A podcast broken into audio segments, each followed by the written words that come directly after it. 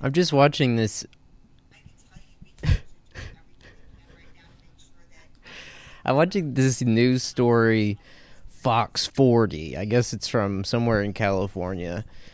California Retailers Association discusses retail thefts amid holiday shopping season. And the the story is kind of funny because in the like footage they include like this video these videos of people just like stealing a bunch of shit. Like like an apple store and like two dudes just going through foo, foo, foo, foo, foo, foo, grabbing every single one of them. Yeah. but she just called it she called it mob retail. Dude it's weird. Dude okay so there was this big story in the new york times that i saw like last week and i meant to talk about it on the episode last week but i forgot um thefts al- always an issue for retailers become more brazen. In recent months robberies have been more visible with several involving large groups rushing into stores and coming out with armloads of goods. Listen to this. Li- listen to the first couple of paragraphs of this story. This is this is absolutely absurd. Flash oh sorry. Flash mobs quote unquote flash mobs swarm through Aren't hold on a second. Aren't aren't flash mobs the people that used to like uh just meet up randomly in like uh, the middle of Oakland and do Michael Jackson's Thriller? yeah yeah they used to like dance for i mean Now- now they've now they've turned to theft. flash mobs it's not as lucrative as it wa- once was don't be fooled you you used to be able to get at least a couple thousand videos or views on youtube with a good flash mob video it's not working anymore so now they gotta yeah they gotta rob nordstrom's so now they gotta shorten up the stores. honestly Turn to a life. They've turned to a life of crime. that was literally. just imagine. Just imagine. You remember the Jabbawockeez? just imagine the Jabbawockeez uh, holding up a speedway. just miming yeah, just miming the whole, just like doing a routine and then just shortening the register up. oh shit Uh, Um, just imagine all those people in Filipino prison that did Michael Jackson's Thriller, and they've all escaped. all and now the they're robbing retail store, big box stores. all the people in the apartheid jails that Nelson Mandela organized to flash mob Jolene. Um, Yeah.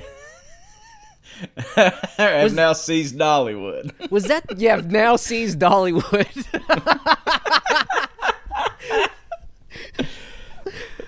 that was the first Uh. recorded flash mob, probably, if you think about it. yeah, Damn, the Jabbawockeez. Just a never-ending stream of former Vine stars and probably now TikTok stars, just like fucking smashing, grabbing Best Buys.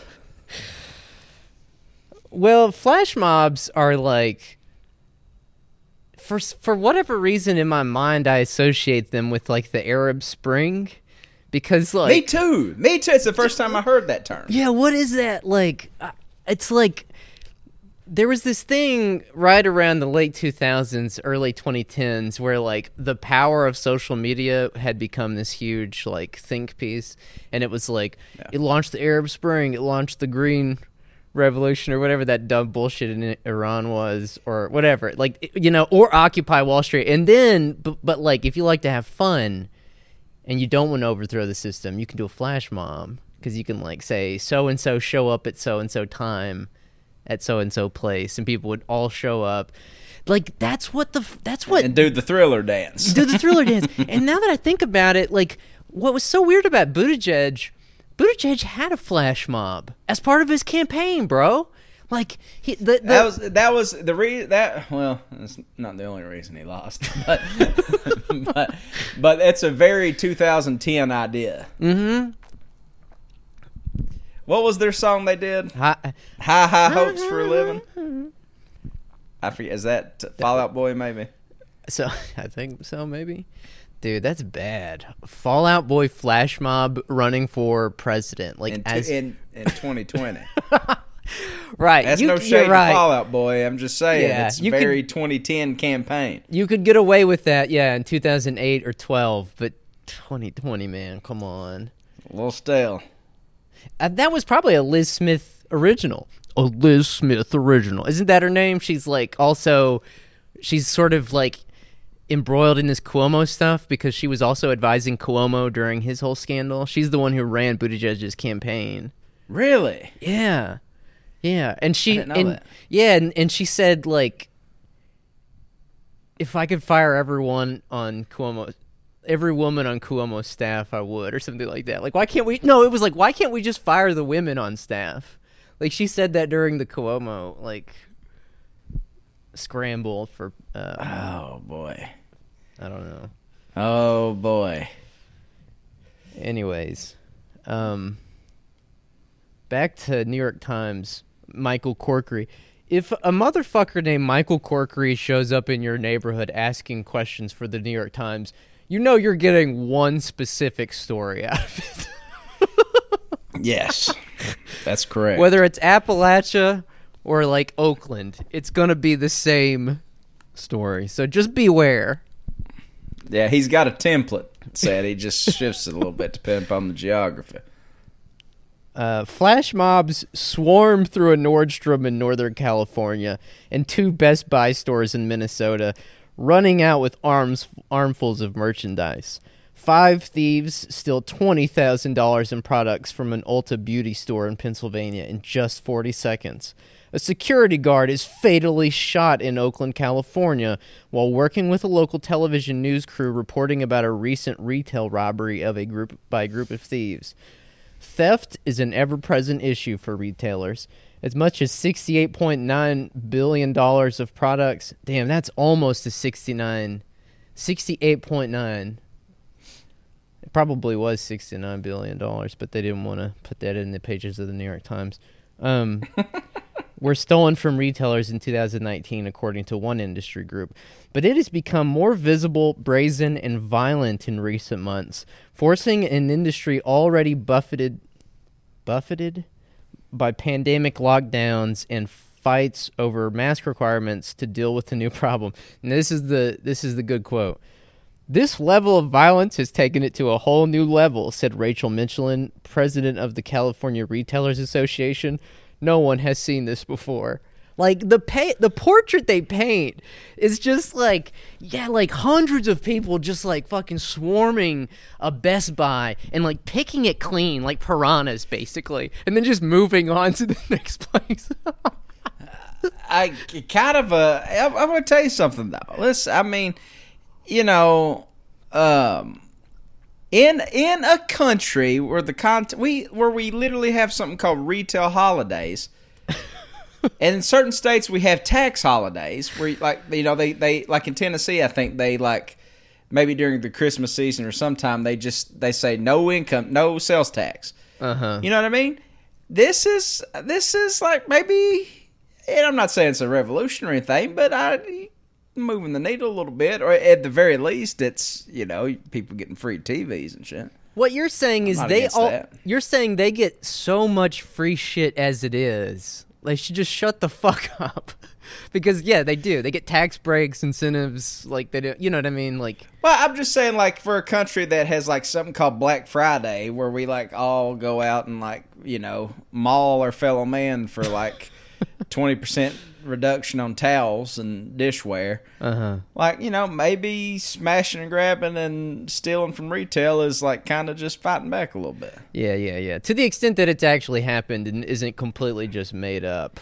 But right i mean well, of course it's like the worst it's ever been is like an eye roll you know what i mean Right, yeah. but Oh, you know. well, that- yeah, that to, does- the, to, to to the degree that any of this is real yeah is what i'm saying That does you make a great point though. If you want to end this, if you don't if if you don't want like retail flash mob uh you know coming through your store and yeah picking it clean like a corpse like a bunch of vultures you just end capitalism stop selling commodities there you go right it's Right. pretty easy All right. If, if uh, yeah, uh, stop uh, displacing people to put, uh, you know, retail stores and used to be like residential neighborhoods and shit. Right. Um, Did you see the thing the guy on Twitter said that was going around? I don't know how much you've been on, what? but some dude, it's Italian, some dude named Leighton Woodhouse, who bills himself as a writer and filmmaker. Uh, like I'm a uh, like I'm a goddamn astronaut. And he said um, yesterday, hold on a second, let me find it. Let me just swim through his never-ending stream of Bari Weiss thirst retweets. uh, blah blah blah. And Aimee Terese thirst retweets. Leighton? Woodhouse. I think this is one of those guys that you you would How is it- probably call. I don't know. He seems like a media washout that's like post left or something like that. How do you spell the first name? Uh, like a bitch. L E I G H T O N. He said, Chapo Trap House millionaires can make fun of people for being upset about the crime wave all they want. But the barricaded security state that's emerging from it tears at the social fabric. This is a shit way to live in a city. Damn. I Shit don't know. um, I don't get it. Is it like is is the point he's making like that there's the shit way to live in a city is you I guess is what he's saying is man, I have to fucking go through a metal detector anytime I go through a CVS. This is just no way to live. They're locking up the jack off lotions now. Can you believe it? Well, to that I would say, sir, they at least brought the razors be- out from behind the locked glass display case. So that's a win for us. You know, you got to Yeah. take them where you can get them. Yeah. So they're saying uh, this guy I guess is saying like what about the security guards? Like y'all are y'all are putting an undue burden on the working class. Here's a security guard getting maced. Right? Nobody held a gun to your head told you to be a security guard. At Well, I mean, is know, that- Walmart or whatever? Is that the purpose of this then? Um, because I, I, I guess is that the purpose? Is that the like the virtue being signaled? Like I care about the security guard and the and the police officer. Is it that kind of like working class politics? I think that's what he's saying. I think he's saying like, uh, well, one, there's a security state emerging uh, out of all this, and two, consider the poor, yeah, the people that work these like security guard jobs and stuff like that. They're working class too. I, I mean, it's it's weird to like yeah, duh. like, It's of course they are. yeah. I mean, I don't know. As the I guess the point is that like you shouldn't scoff at their miseries or pains in life. I guess is what he's saying. Yeah. Yeah, I don't know. I mean, I guess I understand, but uh, nah. I mean, who gives a shit? I mean, cops are cops. Well, I mean, but the other thing too is like, like, you know, uh, I guess what he's also trying to say, like, there's going to be some undue cost to like people that work retail and service jobs from like the crime wave or whatever.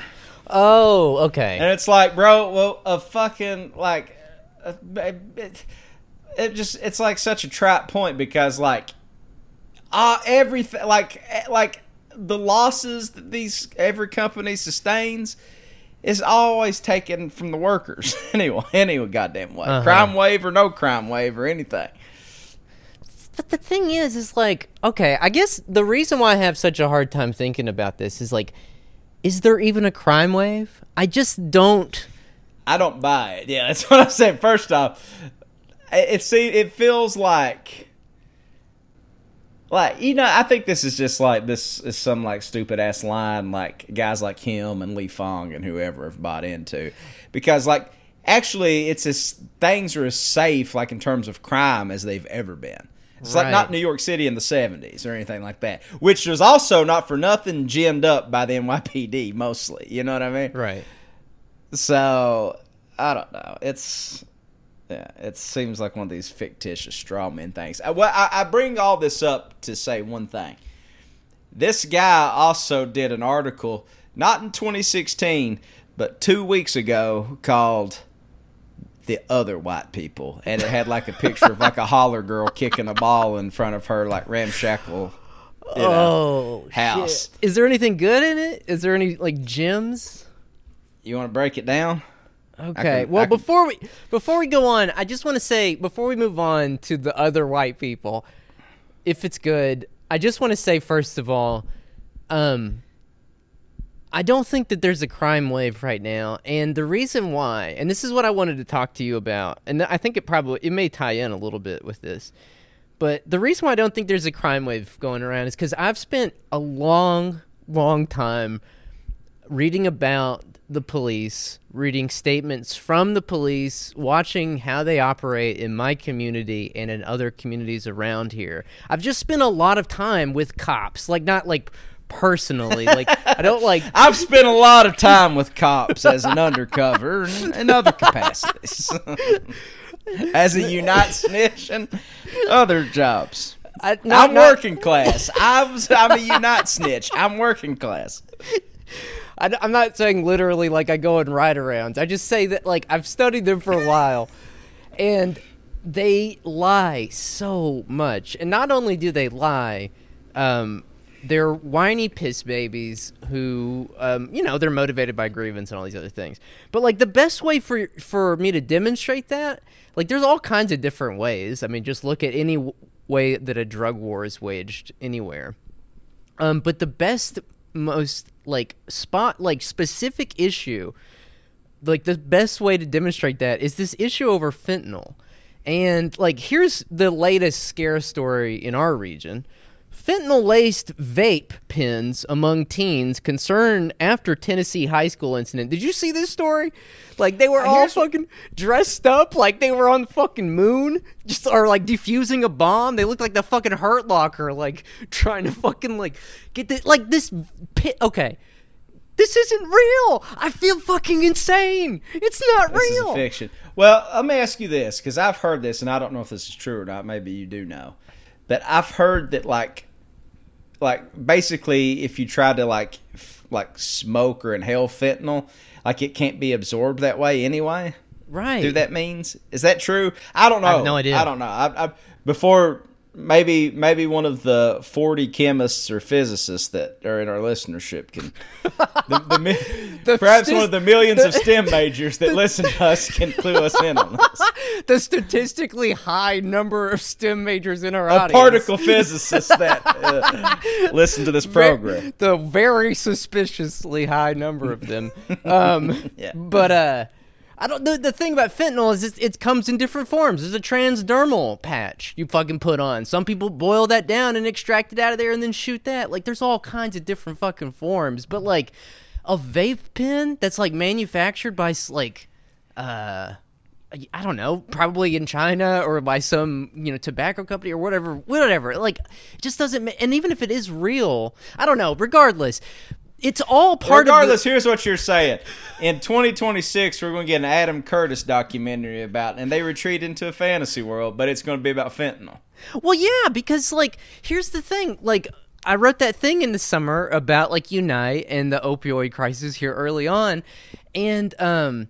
You just watch the patterns in the way they talk about these things and the way it kind of gets ginned up into a moral panic. And it's the same thing with this fentanyl because they all talk about it like cops are passing out and like, you know, they, they just barely get a whiff of it and they're fucking knocked on their ass. Yeah, they start having seizures. And Yeah, it's it's like it makes me feel insane because it's literally not how that works. Like there's actually videos of this online.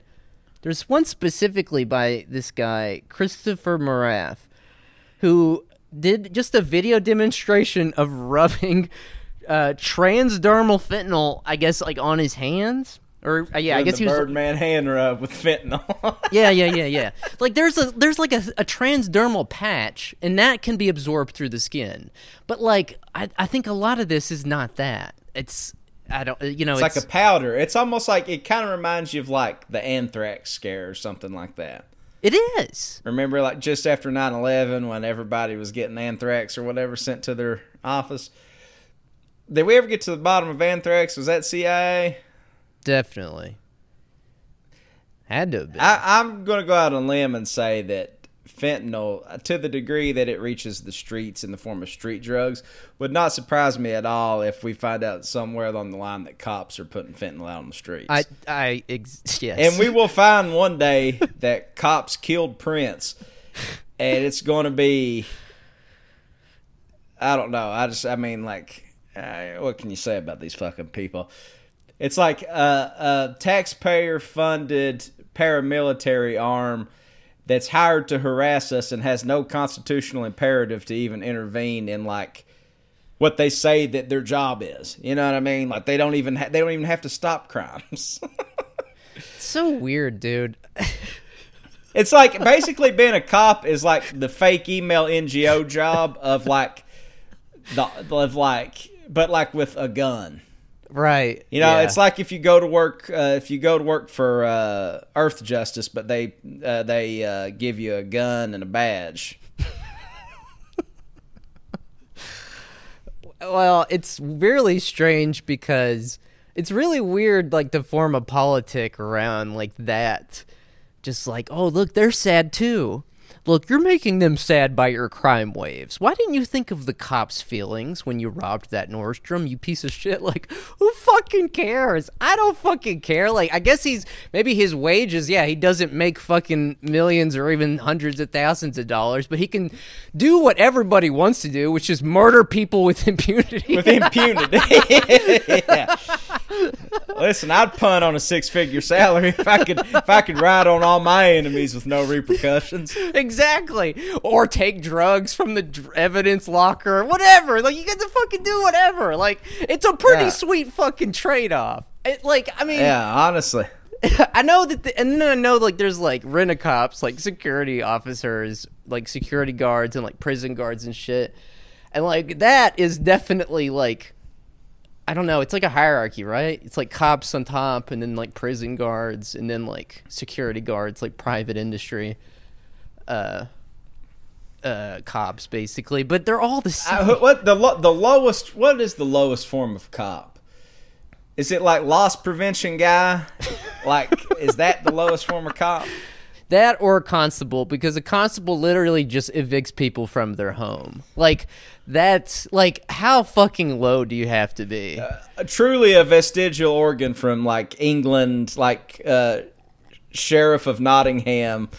Uh, you know, John of Locksley era England. Imagine how fucking cruel and hard hearted you be have to be for that to be your job. Yeah, I'm gonna suddenly start caring for that guy as my politics. Like, no, fuck off. Like, that, no. I'm gonna be a constable. I, th- what that means is I get to put lights and sirens on my car, and just on a whim, I get to go bust somebody for having like a weed patch in their backyard.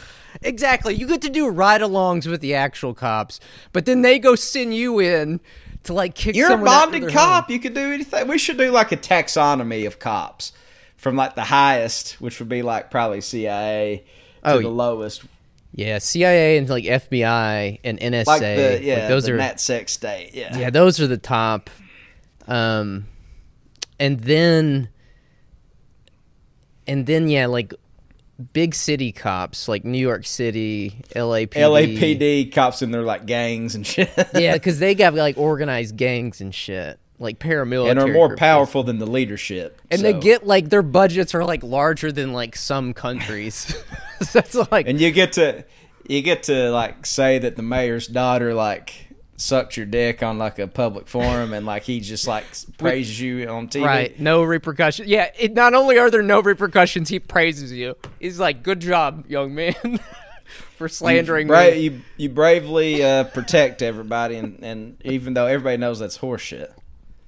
How did it happen, though? How did cops become so powerful?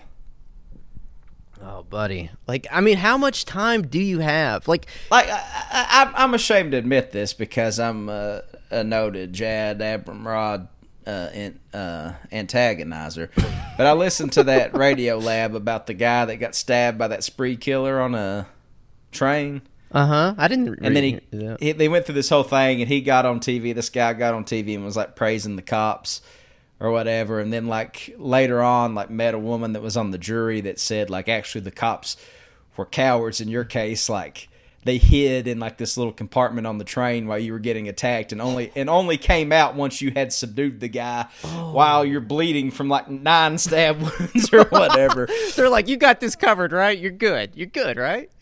then then they busted out and got the guy once that guy had like wrestled him. But ground. took all the credit for it. They're like, Yeah, yeah, yeah, yeah, yeah. Like did a whole yeah, yeah, yeah, totally. And then it came out, and then like that the guy became like of the low. Just all of the basest, like most virtuous characteristics and behaviors that, like, at any other time in history would like drive you to be in exile from a community for having no honor. Like, those are just no. That's that's rewarded. yeah, yeah, yeah. It's so fucking funny, dude. It's like, uh, and then I guess later on in that episode they talk about some case that was like, um, you know, that had basically provided the precedence for like cops not having a constitutional duty to act in situations like that. Uh huh. and it was something that happened in Colorado. and essentially, They don't this have woman, to. No, they don't have to. They're under no obligation of the Constitution to act. So they, they that's why I said it's the fake email job, but with like a like a gun. You know what I mean? What the fuck? You literally don't have to do anything even until even like a doctor has like the Hippocratic oath or whatever. You know, like has has to. Yeah, yeah, yeah. It's like that. These people have no obligation to society whatsoever, but have unreasonable power. And there was like the case that provided the precedence was some. I guess this woman in Colorado had had a restraining order against like some guy that had been harassing her or whatever the case was, and um, basically in court, like everybody acknowledged that. Well, actually, like because our constitution is like uh I forget what the term they used was, but it's like you know, essentially I forget what the term was, but essentially it's like propped up to protect the wealthy and already like landed people. Uh-huh. Like cops are under no obligation to like act in situations like there's nothing that says that they have to. And so they were like So that's why they always win. The only way you beat a cop in a fucking court case is if they like don't show up because they were out like, you know, doing whatever cops do at night. Fentanyl. Probably hitting on 14 year old girls and such. Yeah, right. Or serial killing, serial murder. Or se- serial killing, hitting on underage girls, or just idling in a police car and like destroying destroying the planet. yeah, I'm telling you, I stand by it. We've said this on the show before. I stand by it. If we abolish the police, everybody talks about, oh well, uh, uh, San Francisco will burn and all these stores will get robbed. It'd blah, blah, actually blah, be blah, the blah. opposite. Actually, we would might. We would actually might solve climate change because it- all these motherfuckers do is idle in their cars all day. We would make a significant contribution, anyways. We would take out a large chunk of emissions. So yeah, Yeah. maybe It would California. be like it would be like in the as much. early pandemic when nobody was flying, Right. And they actually noticed things. That was crazy. That was pretty Like when people said dolphins were returning to the to the to the Oh. canals in Venice. Ah, how how optimistic we were. That would have been like a you know, it's just like Oh, that's crazy. No, it's like but no, like this institutional force, it rewards all of your basest impulses and desires, and therefore it just like encourages the worst behaviors in society. So it's like even if and on we a, foot the bill for it. yeah, and if even if on a one to one basis, one of them is like your buddy or depressed or something like that, like it's still like, well, I don't know what to tell you, man. Like the way the lines are drawn in society, we're on separate sides of that line. So like you're never going to cross that line. I just want to make that pain I just want to make that, you know, as clear as possible. Y- You will never cross that line. You think you will? Uh, if that's what they're calling like post left now, You'll never they'll never let you into their club. They'll never let you be a cop no matter how much you fucking like unless until you put on the uniform and do shit like hide in utility closets while someone's getting stabbed. You might as well you might as well come back and act right because all you're going to be is a bootlicker. Yeah. They're never going to let you in. They're exact you'll always be a fucking bootlicker. So, I'm sorry. If that's your politics, you've chosen you've chosen a side, sure. you but, picked a loser. but, but I mean, yeah, and the loser is you. It's not the cops. It's like y- Oh, you are the loser. It's oh man, it's so weird though that like that's you could see this brewing for a while, you know, for years. Like this idea that like uh you know like culture war has made politics moribund and completely you know uh locked with inertia um so like the way to like get around that is like let's stop being friends with the cops and the police state. And it's like okay a no one's ever going to do that because most people are smart and they know that cops aren't their friends. But b like i said you'll never be able to cross the line. They don't fucking care about you. As soon as it's expedient they'll sell you down the fucking river. Yeah. yeah. It's uh, what are the other white people Oh, buddy. is this about melungeons well, it's close. This is from uh, this is this is titled "Those Other White People" from uh, Leighton Woodhouse's blog, and this is from November fourteenth. Longtime listeners of the program will hear this and might think this came out on November fourteenth, twenty seventeen, perhaps, but no, friends, this came out November fourteenth, twenty twenty one, as in like two and a half weeks ago. Okay, okay. So this guy's like I'm trying to figure out what his politics are. And so the best I can discern so far after looking him up, like it's like what you yeah, it's like post left. This is what He's like called. Aimee Terese, like Lee Fang. This is why- Greenwald to some degree. This is why I got off Twitter, man. Seriously, the fact that this even exists, like this this thing that makes no like this is not a thing that would organically exist a hundred years ago. I mean, I guess Right. maybe they would, and they would just be called like Nazis or whatever. But like, this is not real. This isn't real. It's not even that. It's like a contrarian kind of like leftism that's completely triangulated by like online discourse. Nothing in the real world. Nothing in the real world. This is, I mean, it's just this strain of, of the left that, I mean, it, I guess is gaining a certain degree of steam post Bernie.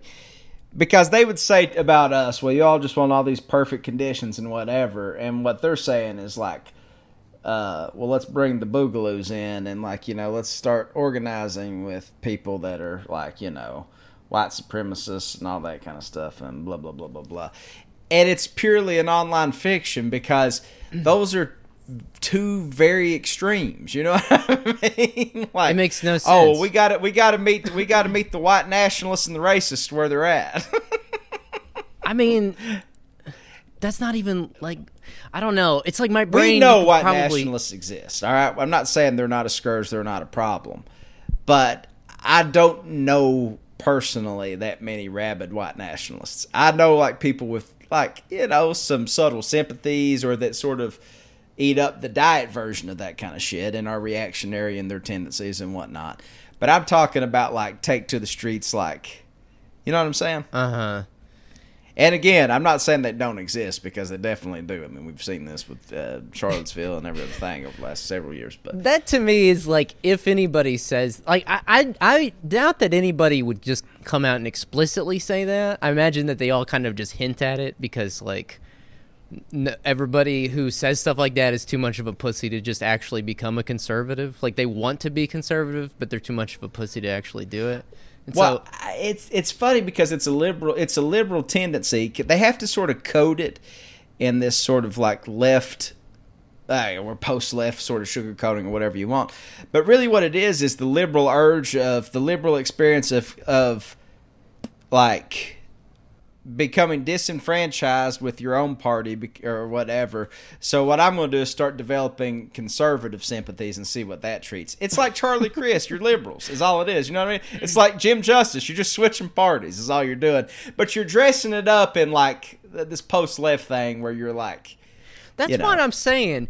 The only reason it exists is because it's purely a creation of online like beefs and grievances and shit. It's it, it is a politics crafted completely online. uh, mediated completely through online. It's weird. That's what I'm saying like th- th- that's this is a main reason why I had to get off. Like the fact that like this website is churning out shit like this at this point, like just based Yeah. on the algorithms that were fed into it like 10 years ago. This is what's they're coming crea- out the they're other creating end. they're creating political movements based on the algos. But they're and not- what people have and what even- people have been drawn to. I know, and they're not even real. But like some major writers have latched onto them as if they are real. And I mean, and then that gets like kind of sucked right back up through the larger uh just like ecosystem of this media thing. So that like before long in the New York Times opinion section they'll be writing about this. When in all when all reality it is something that like started out, yeah, as just a turd completely, you know, formulated with like grievances and like a care, you know what I mean, like a kind of carefully triangulated set of suppositions. It is it is a politics created by media washouts and mediated through Twitter beefs and lore and yeah, that's basically it. It's very strange, dude. And the fact that that actually does have a bearing on politics because um, as we saw throughout the 2020 election, like there is a lot of influence and impact that the media can, you know, uh, put on a campaign and and put on people's perceptions of it. So it's like it does have a weird fucking impact. It's so bizarre. you basically I don't like to use the phrase nothing burger for obvious reasons. but you basically would not have this political movement, I don't think, if that whole dumbass force the vote thing that tore broke everybody's brain wouldn't have happened. Is it? It kind of, I mean, the seeds were there beforehand. I mean, with kind of the shit uh, Glenn Greenwald was doing and Lee Fang and other people like that. You know what I mean? uh huh. But like after that, it really solidified into a block. I felt like that's again made out of thin air on nothing but like stupid online beefs and like of and the aftermath of like force the vote. Anyway, I want you to pretend for a second that I didn't tell you this came out two weeks ago. I want you to close your eyes and you don't know anything about this. I'm going to just wipe your brain, okay? Okay, all right. Wipe I me. want you to Please I want wipe you me. to tell me genuinely what this reminds you of. Because to me, I will say this right up front. To me, I think this is like a plagiarization of trying to synthesize like Kevin Williamson's Big White Ghetto Oh, one of my favorites. with a classic. but with, but with every like sort of like left or even like some liberal leaning like you don't understand Appalachia piece. It's like he tried to synthesize these two things. that sounds genuinely fascinating, my friends. What you what you just outlined is a Y'all Star. It's like of a Y'all Star collabed, but like a native Y'all Star collabed with uh, Nick Kristof, I guess, Yeah. or Kevin Williamson. Yeah, no. In, I gotta show you this. I gotta show you this picture. Look at that picture. Oh, dude. Okay, so it looks like they're. There's a baby on the ground. Maybe is that what? It's it- like a girl playing with like a dog in front of a house that's like you know, just like you would see in the hollow or something. You know. Uh-uh. One of the most pathetic spectacles of contemporary liberal culture is white people trashing other white people for being white. huh? Okay. okay. I understand the motivation, which is transparent, to show your hashtag allyship by disowning your quote people end quote. Wait, And wait, wait, wait. Uh, will you read me the first sentence again? Yeah, yeah, I got you. I got you. One of the most pathetic spectacles of contemporary liberal culture is white people trashing other white people for being white. Okay, all right. Pause.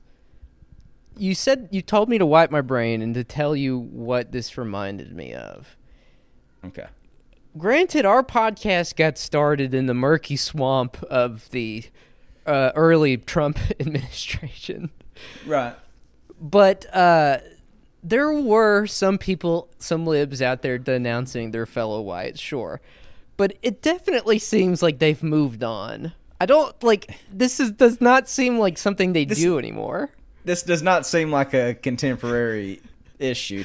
Like I, I, it's like my man slipped on some ice and hit his head, and and it's like, well, it's November 2017, and Donald Trump is about a year into his presidency. I have to write something about uh, this. Dude, you're right. So it sounds you're right. It sounds like someone was watching the election in 2016 and yeah, fell off their motorcycle and got in a coma and woke up. Someone vaguely on the left, like maybe like a Bernie supporter or or something like Tulsi Gabbard or something like that, and then woke up in 2021 and just started reading the news immediately after they woke up from their coma, and they were like, "Oh yeah, oh, yeah."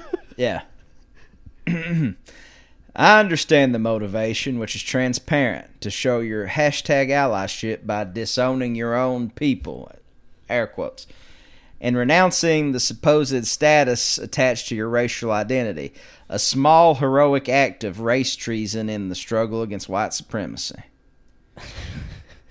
but as everyone knows, in reality, it entails none of those things. In the elite, overeducated liberal circles in which this dynamic is ubiquitous, there is, if anything, a negative status attached to being white, so you sacrifice nothing by disassociating yourself from whiteness. Uh, is he talking about people in like the privilege audits and stuff in college who Bro, denounce? you know what I think he's doing? I think he's engaging in some CRT. Is he doing some But critical from a- race theory? but from a different direction. My man is doing critical race theory from a different direction. There you go. There you go. My man, Leighton. He, like he made. he's like, Moreover- uh, he sat down. He was like, "I'm going to do some critical race theory today." I'm going to put him up on game. Moreover, the people you castigate are not your own. They're exactly the opposite. They're the people you want everyone around you to have nothing to do with you, your values, and your social standing. They're those other white people. So I want to say something because, like, at yeah, it's like at a certain point he might have had a point with the whole, like, whatever. But I feel like even the most like sort of like surge liberals are like basically understand that like they can't div- disavow themselves of their whiteness in 2021 that's why it feels like such a like a Yeah, it seems like something that was popular in like a few years ago yeah, like in 2016 or 17, but is Yeah. like not. I mean, but maybe I don't know. I I don't really hang out on college campuses, but I mean, does anybody? Like everybody, everything's been locked down. I thought. yeah i once read a somewhat cynical account and i wish i could remember where of the progressive movement in new york at the turn of the 20th century okay here's where the here's where this gets a little interesting At the time, the United States power elite was dominated by wasps. But many Jews had also found prosperity in New York, residing primarily on the Upper East Side. These Jews were part of a wave of migration from Germany to the U.S. that had begun in the 1840s. It's one of those one of those statements that makes you go, "Do huh? Do huh?" But many Jews had also found prosperity. That's when you go, Do huh? Interesting. Spurred by anti Semitic persecution in the Old World. These prosperous German Jews watched the next wave of Jewish immigrants, poor, largely Orthodox Jews from Eastern Europe, with concern and alarm. Is this white supremacist stuff? I think what he's saying is that, like, you what is this? like Western European Jews look down on Eastern European Jews or something. Oh, okay. So he's saying, yeah, like first world rich um, Jews, yeah, like look down on those in the old world, in the old country, the peasants, and like the Yiddish speaking uh, Jews okay, from Estonia. and all right. I, like that. I see what you're saying. I, I'm curious to know where this goes. Okay. The Yiddish speaking Jews who clustered in the tenements of the Lower East Side were dirty, crude, and visibly foreign, and as such threatened to further inflame the anti Semitism the German Jews had been subjected to by the WASP elite for decades. A combination of compassion, embarrassment, and anxiety motivated an army of affluent German Jewish wives to make the trek downtown to work to assimilate these Eastern Europeans as quickly as possible, in part to erase the blight that they had brought upon the precarious image of the American Jew. I suspect something similar is happening now with educated urbane white people and their uneducated ex-urban and rural white counterparts. Okay, continue. Hey, let me tell you why he's like just why you should just jump off the boat here. It's because the hillbillies of Appalachia have not even a faith in common with like wealthy whites. you know what I mean?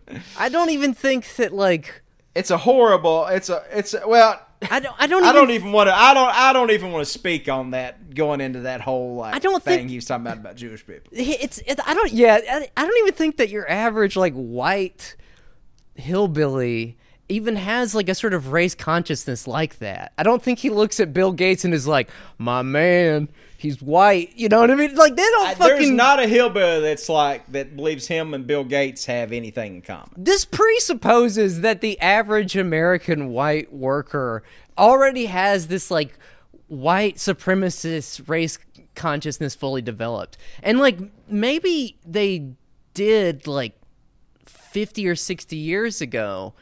Um, and all of us still do because obviously we're subjected to a a vast array of white supremacist propaganda and like programming and other stuff from an early age.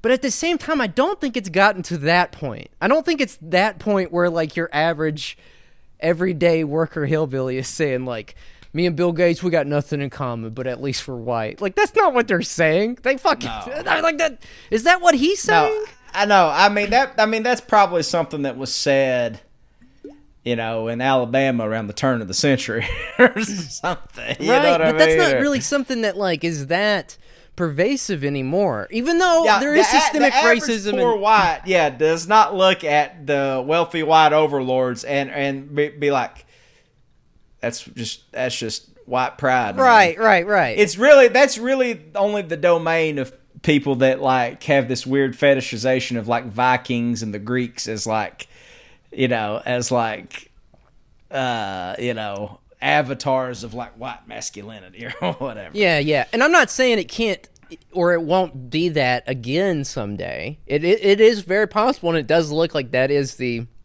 trajectory this fucking country is going towards. But it, it feels like now that's not as much the case as it used to be. And again, I, I don't want to stress that yes, there are such things as systemic racism and that cops fucking shoot uh, you know black people in the streets and they're in incarcerated. You know, all these things exist. But I'm just saying that there's not that kind of like if there's any kind of consciousness, it's almost kind of a class one in the sense that they see Bill Gates and they're like fuck him. But then like somewhere along the way because of like QAnon and all those other things, it gets rerouted back towards like well, you know, Bill Gates is, uh, you know, trying to put microchips. Even the and- most crazy among that group think that Bill Gates is trying to kill them with a vaccine. You know, what I mean? yeah, I and don't- even that crazy. I don't even want to say that, but just like you know, uh, it's basically suspicion of people like that run amok. You know what I mean?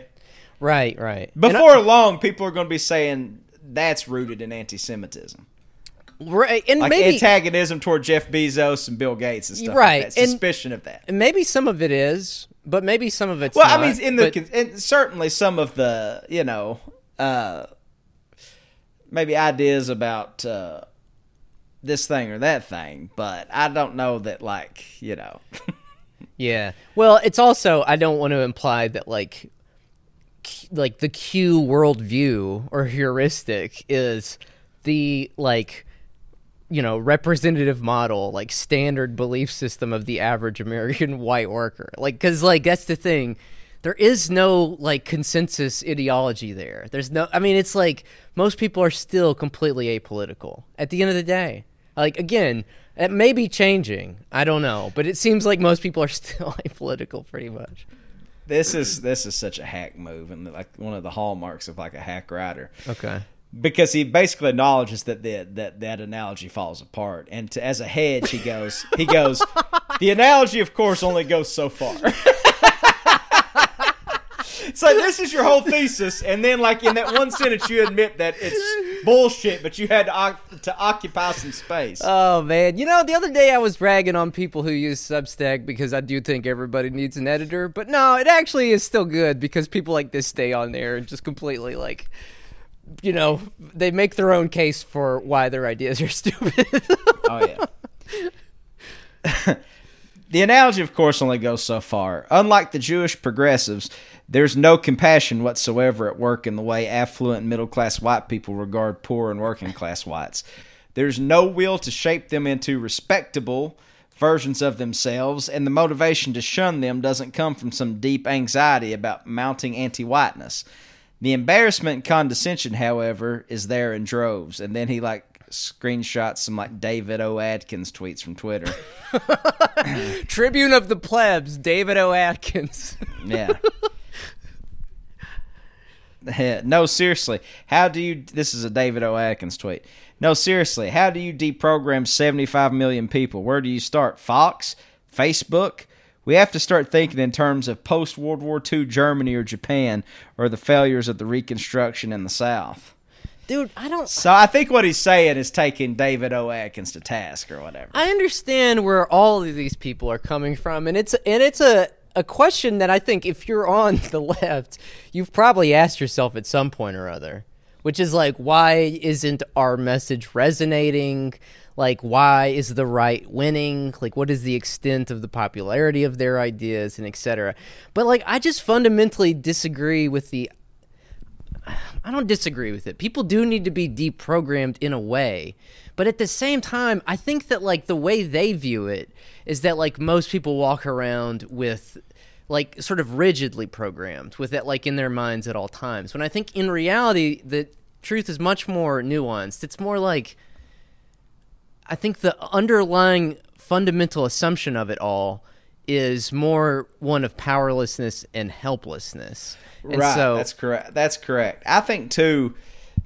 Like also, this stuff stays at the forefront of like guys like us who like talk about this twice a week, and guys like this guy Woodhouse that writes a blog about, presumably about stuff like that. People that think about politics as like part of their livelihood yeah. which is not which is not John Q hillbilly or anything else. Like I think about like even the members of my family who have some reactionary tendencies and it's different because politics is always at the forefront of my mind because it's what I like kind of do and sort of make a living off of and all that kind of stuff. But it's that's not the case for for them.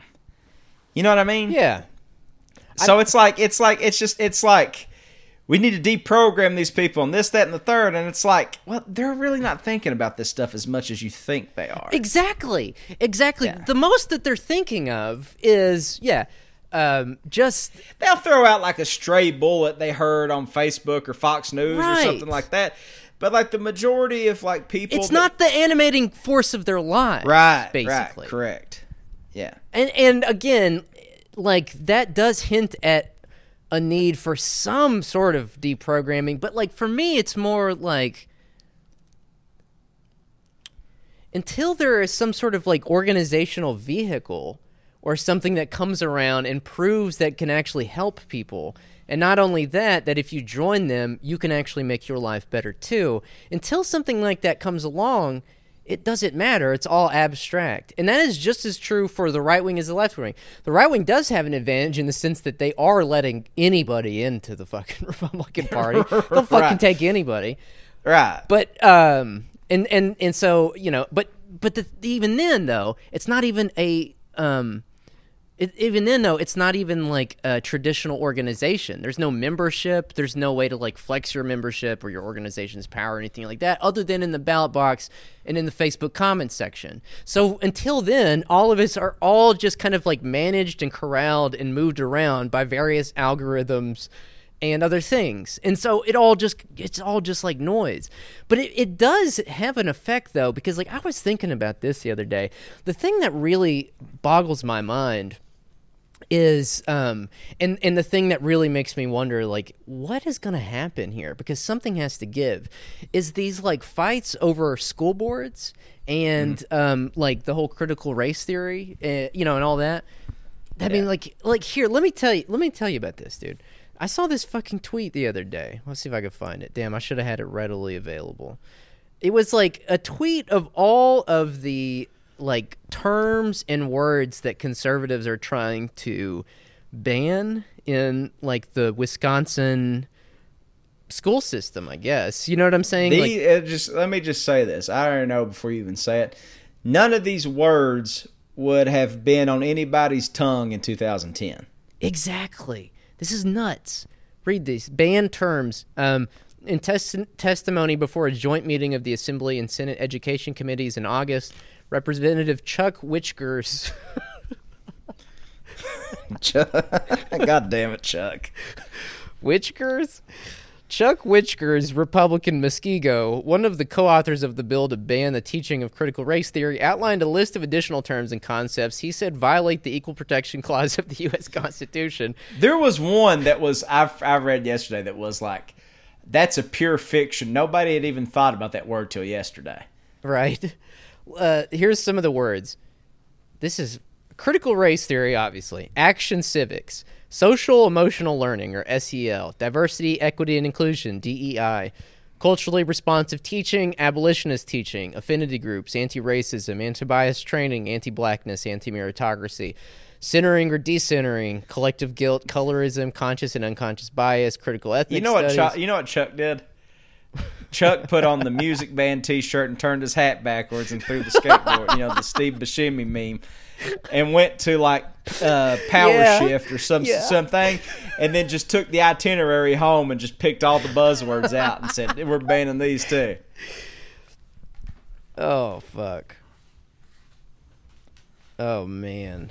Neo segregation, multiculturalism, microaggressions. Dude, all of these intersectionality. Obviously, uh, hegemony. But we've joked about this before, though. Just the idea of these guys like talking about hegemony and intersectionality, like these like big kind of clunky words that like you're. I don't know. It's, um, it's- I don't know. Uh, equity. Anyways, the point I was trying to make a second ago is that like I read stuff like that and I'm like, well, what is the end goal here? Because obviously this has now gotten lumped in with the anti-mask, anti-vax stuff and all that, which is also like roiling local school boards. So Yeah. it's like, what is the end? What is the end game? Like this, this eventually something's got to give. Like what happens? Like or or I don't know. I guess maybe there won't have an impact. Maybe they can just keep going to school board meetings and nothing will happen. But like, I I assume that like with enough enough pressure and agitation, like something will.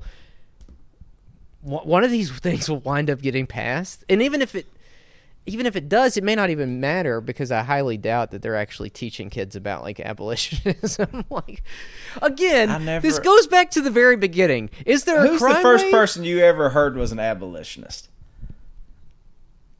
Uh, Frederick Douglass, high school. Frederick, uh, like like that kind of stuff. Yeah, Yeah. like That was the first. Yeah, high school. We read the. Uh, the narrative life- life of a slave. yeah, Yeah.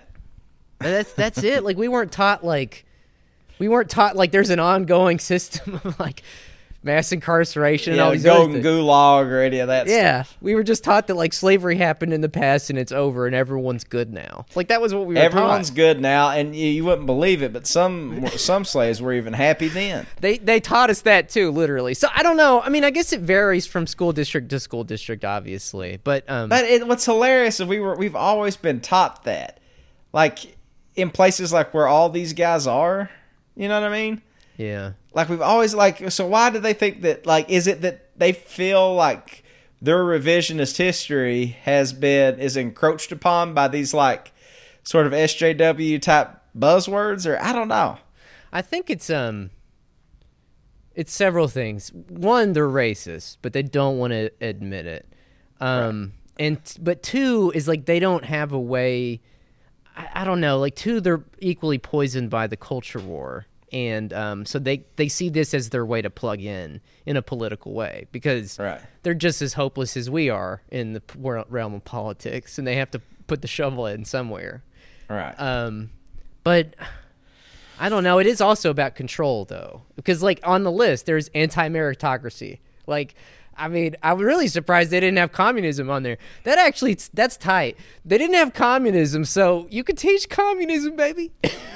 Like, let me just show you the parallel to this, though. I think, and probably part of it is like this sort of liberal conception of social justice that you see like sort of like championed in like the like the NBA bubble last year, where all Uh-huh. the players instead of putting their names on the back of their jerseys, they put like equality, like you know, I mean, words that range from like generic SJW words like equality and fairness and whatever, all the way to the granular. Like one guy I think put participatory budgeting on the back of his Oh jersey. man, I want that Which jersey. Tanya smile. I want that jersey. yeah, yeah.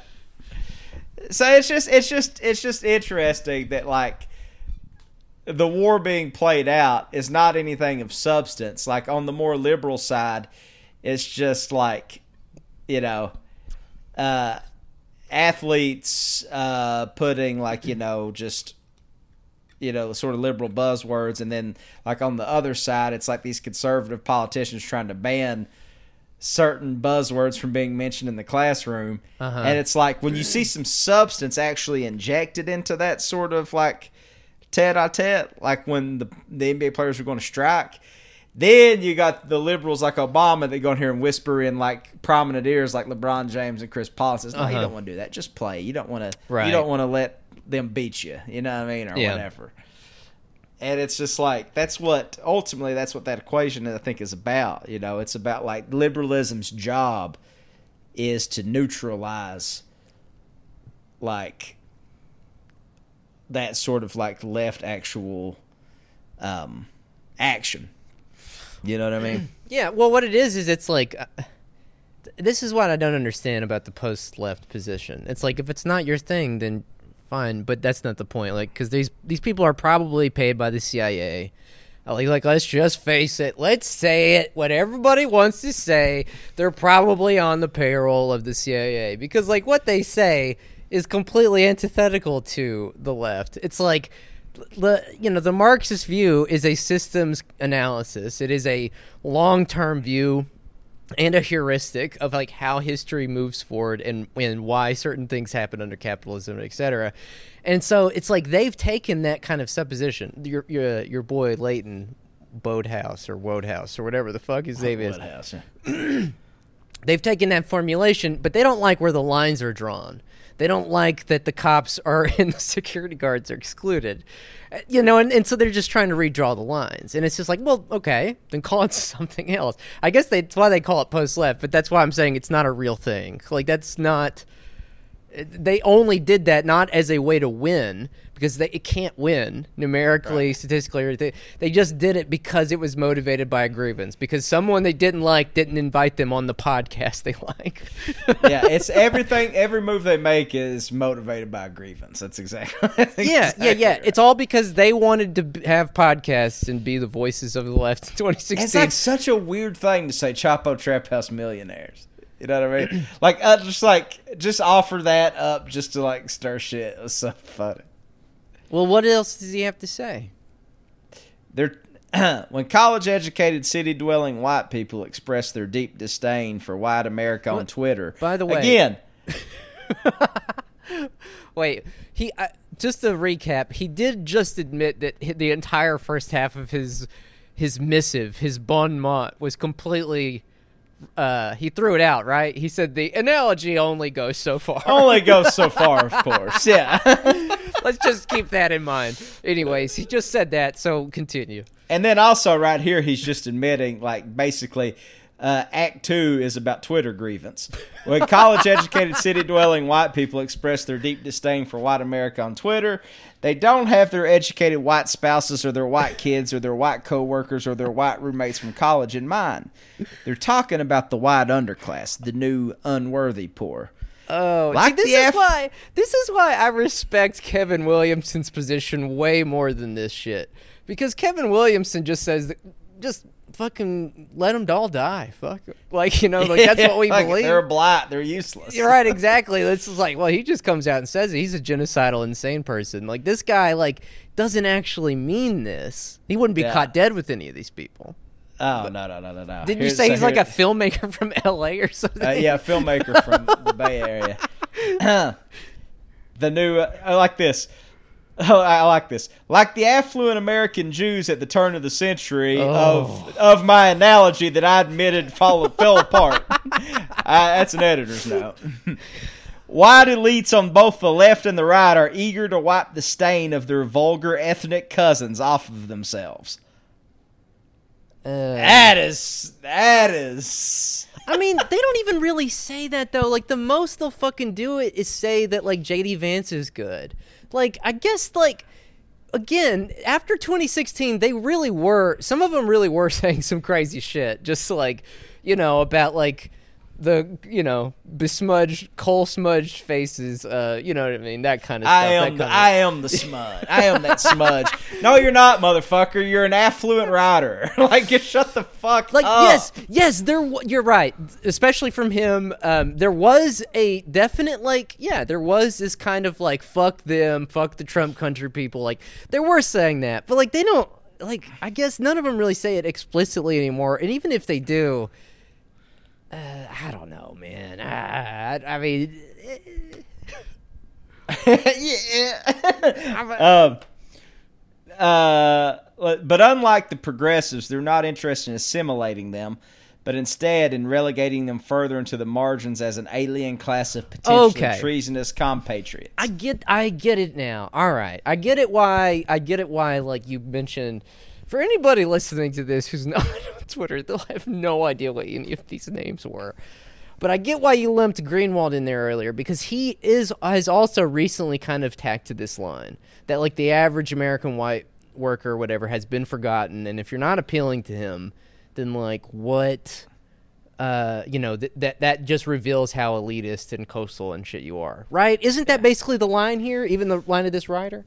Yeah, basically, what it seems like, and I don't want to belabor this because this is just like it- it's just basically it's just Because- warmed over 2017, but with, Exactly. with a couple of these like newfangled post left or whatever you want Right. to call it opinions, And because only like 13 people in the world see the world this way, and those 13 people are on the payroll of the CIA. and those, those those 13 people are Glenn Greenwald, Lee Fang, uh, yeah, I don't know about any of those guys. I don't want to like defame them or anything, but like the low tier accounts, the ones that aren't blue checks, just kind of sus to me. Anyways. yeah, yeah, I don't, yeah, I have no idea about these guys. uh, basically, da da da da da da. Let's see. As the journalist Alec MacGillis, oh wait, hold on a second. yeah. As the journalist Alec MacGillis pointed out in a 2016 essay, social breakdown among low income whites has begun to, quote, to mimic trends that had begun decades earlier among African Americans. Rates of out of wedlock births and male joblessness were rising sharply. MacGillis quotes Josh Marshall. Let's just see where this goes for a second. Is this a white birth rate thing? I think it's where it's headed, but I don't know where like where he comes down on this. MacGillis quotes Josh Marshall of Talking Points memo walking making what's become a typical liberal diagnosis of the problem. Let's put this clearly. The stressor at work here is the perceived and real loss of the social and economic advantages of being white. Josh Marshall is the son of a marine biologist. That's just like uh, he attended a private college prep school in Southern California, which currently has a $37 million endowment, charges $32,000 yearly tuition for its day school students, and $45,000 for its boarding and school students. He went to Princeton for college and Brown for grad school before founding a company that brings in millions of dollars in annual revenue. And yet, Josh Marshall's analysis of what's killing poor white people at a rate more than 20 points higher than the national average is distress over their loss of their white privilege. Um, when did Josh I- Marshall say that? He might have said that in like 2016 or 2017. Yeah, like these all these guys. I don't. It's, it's that's what I'm saying. It just becomes more and more mundane. It's just like he's just it- basically what it what this strikes me as is like these people are like they like they're ta taking a swipe at Chapo or whoever else because like they think that they should have been like the ones that like you know are like the- voice of like you know whatever you know. Well, it's it's the all the post left is is people just mad that like the Bernie thing failed, and that the Democrats and the liberals kind of like they acknowledged after 2016, like, ah, we kind of fucked up. We kind of forgot about the people in the middle of the country. Maybe we have to do some large infrastructural spending and bills and stuff like that. And so they killed Bernie off and didn't want to, you know, wasn't going to allow something like that happening here because, you know, they the last thing they want is some kind of like Latin America and social democratic movement here. So they killed that off, but like, you know, salvage some of the core tenants and like that's why they're passing the infrastructure bill and some of these large like government spending bills and stuff like that. The post left people are people who cannot like they just cannot admit that defeat. Like they're Oh, just yeah, like, yeah, no, yeah. but but we still could have done something. Like, nah, we lost. They fucking beat us again. They fucking beat. The, what is the guy? What is that football player uh, coach? What has he said? They they came to win or something like Oh, that. oh, oh, oh, uh, uh, Herm Edwards. Yeah. Hello. You play to win the game. right. They came to win the game. Uh, You know, and so a lot of this is just cope. But furthermore, I fucking hate reading stuff like this as an aside because, like, sometimes like re- I read stuff like this and I'm like, damn, do I sound like this when I write? I know it's like it almost indicts you. I'm like, God, I hope I don't. Let me wrap this up here. It's the last last point he's making. so he's like saying something boilerplate, like all these libs, like uh, you know, like Markos Moulitsas and Josh Marshall and all, all these people I have literally haven't thought about since 2017. Right. Are, are all bad. Yeah. Okay. Right. All We know. people who like these these people don't say that shit anymore because like they they realize like the much smarter move because them saying that almost did get their asses thrown out on the street. And so they realize the much smarter move is to kind of make empty gestures to the heartland and to the forgotten rust belt and all this stuff because Right. like that allows them to get away with infrastructure bills and all this other shit. And that's I mean it's it's why you have Bruce Springsteen having a podcast with Barack with Obama. with Barack Obama, exactly. The whole fucking thing was just dialed in from as soon as they realized what happened after 2016. The whole fucking thing, and we we didn't know it. We were like Joe Pesci walking into that fucking room. Oh fuck. they saw us fucking coming, man. Yeah. To the left of Marshall, it's even worse. Among progressives, policies are routinely crafted specifically to exclude poor and working class white people and increasingly Asians, who are perceived as less uh, deserving of assistance thanks to their inherited racial privilege. The, aba- the wholesome abandonment of the concept of social class on the left has reached the level of absurdity at which poverty is perceived as purely an outcome of identity based discrimination. If you're poor but not a member of a protected class, you're not really a victim.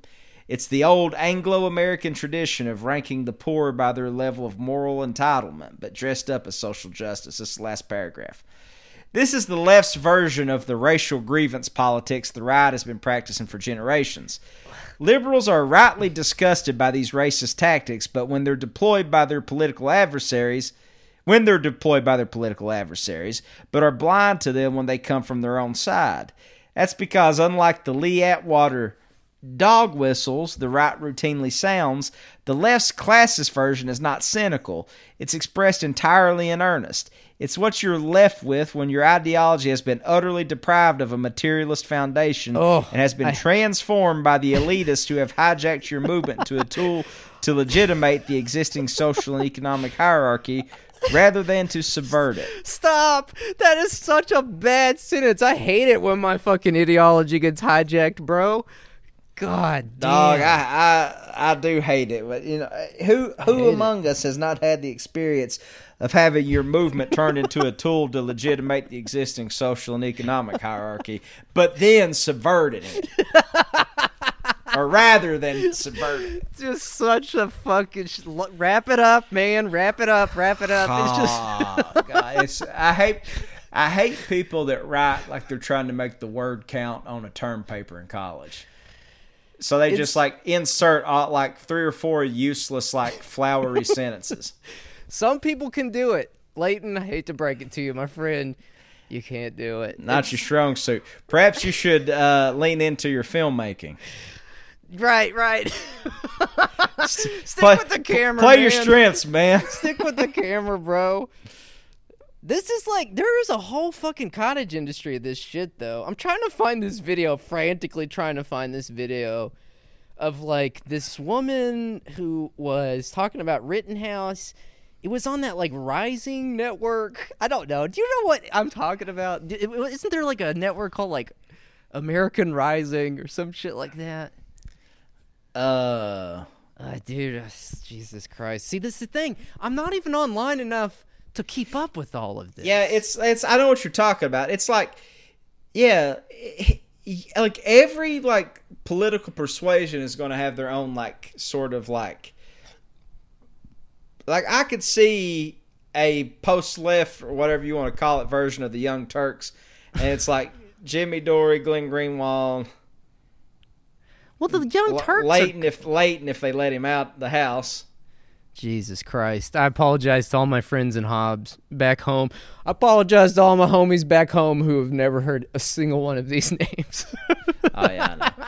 and also I don't even. I mean, it's not even worth fucking like pissing and moaning about. You know what I mean? But like, I I think it's it's weird. It's like um a group of people that ostensibly, it's like a group of people that ostensibly believe what you believe.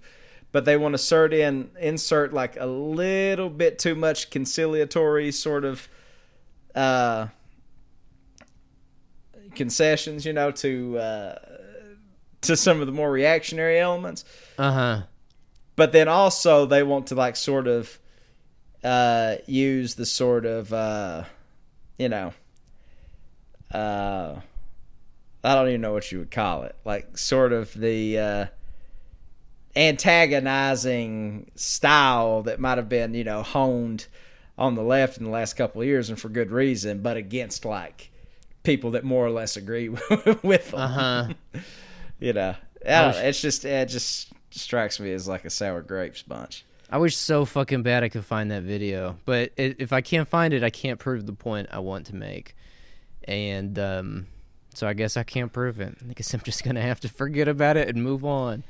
Well, No, it was like um, I think the point was like it was a clip, and those of you who know what I'm talking about, you'll, you'll know what I'm talking about. It was a clip of like this anchor basically talking about the Rittenhouse thing and talking about how like the media portrays you know black men that are killed by the police as like these monsters and no angel and all this but then they were like trying to say that the media has also been doing this now to like Kyle Kyle Rittenhouse. Rittenhouse and stuff. Do you know what clip I'm talking about? yeah, yeah. It's like it's like it's like these people either make like a warmed over point that's been made a million times by people more intelligent than they, or they'll just throw like kind of a just like a weird bomb in there, like you know, Kyle Rittenhouse supports BLM.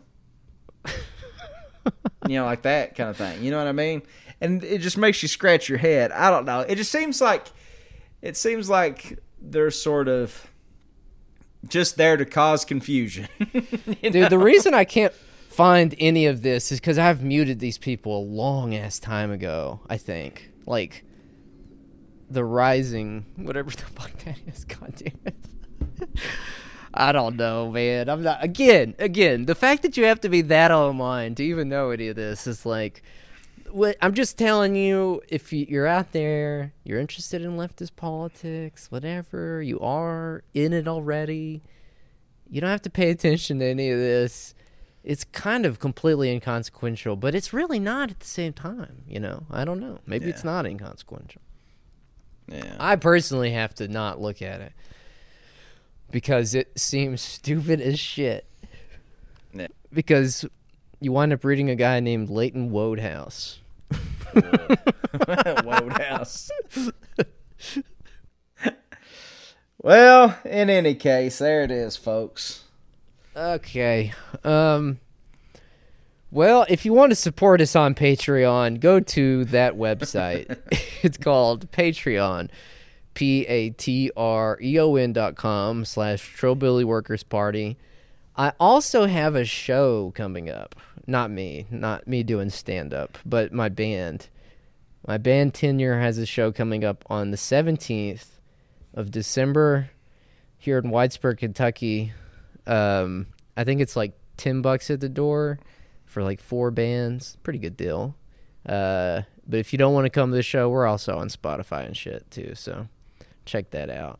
Um, uh, but uh, otherwise, dude, it's nice having something to plug again.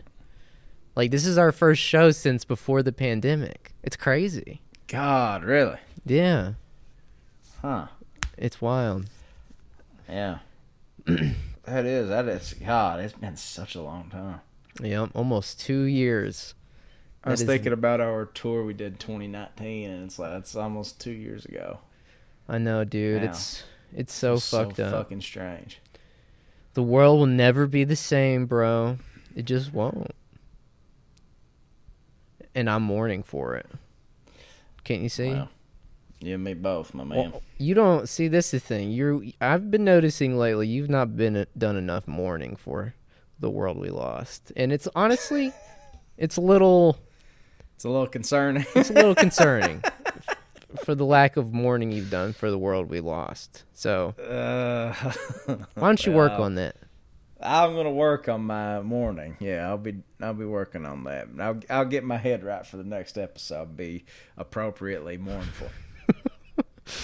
That goes for all of you out in the audience as well. Make sure you've moaned, pr- mourned, moaned, and mourned appropriately for the world we lost. Never leave your house without your case number, and Wear black and wail, and so much so that your neighbors get concerned. right, and always have your case number, and clean up the slop. If Daddy says to what was the what was the line from your um Oh, Daddy, you want me to feed them hogs? That's gonna be my million dollar line. That's that's the line I'm gonna get rich off of. So if you're out there and you're a casting director, I will appear in your movie and I will say, "Reckon Daddy wants me to feed them hogs." they're like, why is this guy pushing forty like at top? That's what I'm gonna do, dude. I'm gonna be like damn near forty, uh, and I'm gonna be the guy that just shows up. You know, it's a guy that you don't know who the hell I am, but you know I'm in every movie. All And In every movie, I say the same thing. Reckon Daddy wants me to feed them hogs. Oh, that's good. Gets me every time. Gets me every time. All right. Thanks for listening this week, folks. Uh, we'll see you next time. Peace.